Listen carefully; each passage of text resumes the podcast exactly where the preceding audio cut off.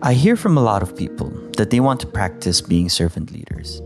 As good as it is as a concept, most of the time, trying to practice this takes a toll on the leaders since in the process, they tend to neglect themselves. And I've even talked to some leaders who feel guilty when they take time or take care of themselves.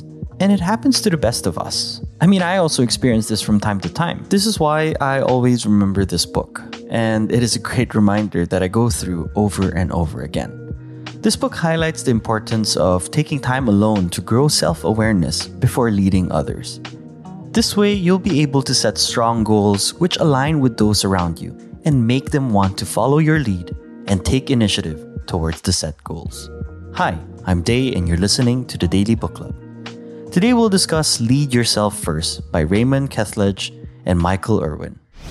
You know, talking to a lot of leaders, they say that leadership is a skill that many confuse with authority or the power that comes with a certain social status. But leaders at the core should be able to make their people want to follow and participate in accomplishing the common goal by their own will and not because of fear or anything else. I mean, they say that one can be called a leader if they don't impose certain tasks but defines them and delegates them. But before anything else, before one becomes a leader, they must learn how to deal with their own thoughts and insecurities. And this inner wisdom comes with solitude. So, here are my three takeaways to lead yourself and become a great leader. Of course, if you read the book, you may have different takeaways. Takeaway number one Great leaders use solitude, which is taking time with themselves to gain clarity. 2. The fear of missing out or FOMO is a dangerous trap for anyone who is serious about their responsibilities. 3. Taking a break not just from the outside world, but the world within to lead better. So let's go straight to takeaway number one. Great leaders use solitude to gain clarity. From responding to emails and spot checking notifications, these are all part of what is expected from a modern leader. And unfortunately, these expectations, along with actually doing it, leads to decreased productivity and creativity, not to mention increasing anxiety and frustration for the person fulfilling these expectations. In times like these, solitude is the answer. It's all about taking time alone to switch off connections to the outside world. And this way, you get to recharge and gain a clear perspective by looking at things from a distance.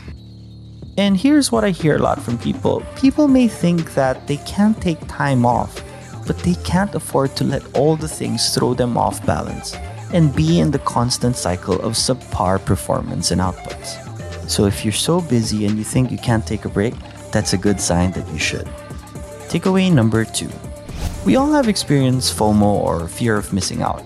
And this keeps us in the same vicious loop that we find hard to break. The constant bombarding of stimuli trained us to constantly check pop up notifications, emails, news, social media, etc. And we feel bad when we don't. I mean, how many of us can actually say that when we receive a message or notification, we can actually ignore it and not think about it. Well, not too many of us, right? So, however, when we're engaged in a task that is important, it can really distract our attention that will lead us to deliver poor outcome. Some may even say that they can multitask. It's a common thing that I hear when I interview people. And I thought the same too before that I can multitask very well. But time and time again, it has been proven that no one can really multitask, but what they do is fast task switching that actually lowers the quality of the output the more you task switch. And most of the time, doing this, it's the time, quality, or resources that is lost in the process. In this day and age, we might think that not replying or not being in the know might be disrespectful to others, but most people think the same way. So, turning off our phones and taking away distractions will be highly beneficial in the long run, even though we feel that we'll be missing out on important updates. So, if need be, let's use technology to our advantage by using features like only letting the most important people call you or letting a notification go through if someone calls you two times in a row. Then make peace with the thought that you can catch up with other things at any time we should train ourselves to think that it's no big deal if we're not part of the outside world once in a while. And of course, it's not easy. I mean, when I still feel bad about this, I always tell myself the world will always move forward with or without me. So I can take time to detach myself so that I could work on myself and move myself forward. With that, let's now go on to the last takeaway. How do you fully take a break to be able to lead better? We can take a cue from the great leaders that have walked this earth. They are brave with their thoughts and endeavors, as well as not afraid to speak their minds.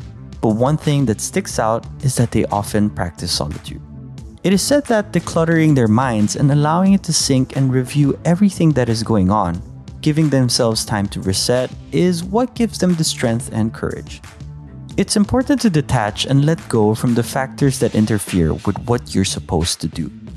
But the authors mentioned and understand that sometimes there's something more difficult to let go when you're trying to practice solitude, which is yourself. At times, decluttering our minds starts from within, and detaching from the outside factors is just complementary. Our mind chatter, overthinking, and negative emotions can all interfere with our minds and disturb us. Thus, practicing solitude is not about silencing them completely, but being able to be at peace with them. So it's pretty much very close to meditation, or it is meditation. But one way also to start this practice is through controlled breath work. There are a lot of video tutorials online, so you can try out different ones and choose that works best for you. But the practice of solitude is what allows us to reflect and open up more creative sides of our brains and leaves more room for great ideas to emerge. And that was the last takeaway. Let's now go through quickly the three takeaways. 1. Great leaders use solitude, which is taking time with themselves to gain clarity. The more that you think you don't have time to take a step back to look at things to gain clarity, the more you should. 2. The fear of missing out, or FOMO, is a dangerous trap for anyone who is serious about their responsibilities. The world will move forward with or without you, but only by spending time and focusing on yourself, you can move yourself forward. 3 taking a break not just from the outside world, but the world within to lead better. It's not just about detaching yourself from the outside world, but starting from within. And hopefully, with these three takeaways, you can lead yourself to become a better leader for others. And having better control of yourself will let others find confidence and comfort in you that would want them to follow you. And of course, these are not things that can change you overnight. These are things that you can reflect on and improve yourself incrementally. If you found this interesting, I suggest you get the copy of this book. There, you might learn more things like how solitude can actually gain leverage over four essential aspects of our lives, which is clarity, creativity, emotional balance, and moral courage. But before I end, I want to ask you a question that you can think of at the end of every day. Ask yourself, what have I done today to lead myself to become a better leader? And that was a quick discussion on Lead Yourself First by Raymond Kethledge and Michael Erwin. Till the next episode, thank you for listening to the Daily Book Club.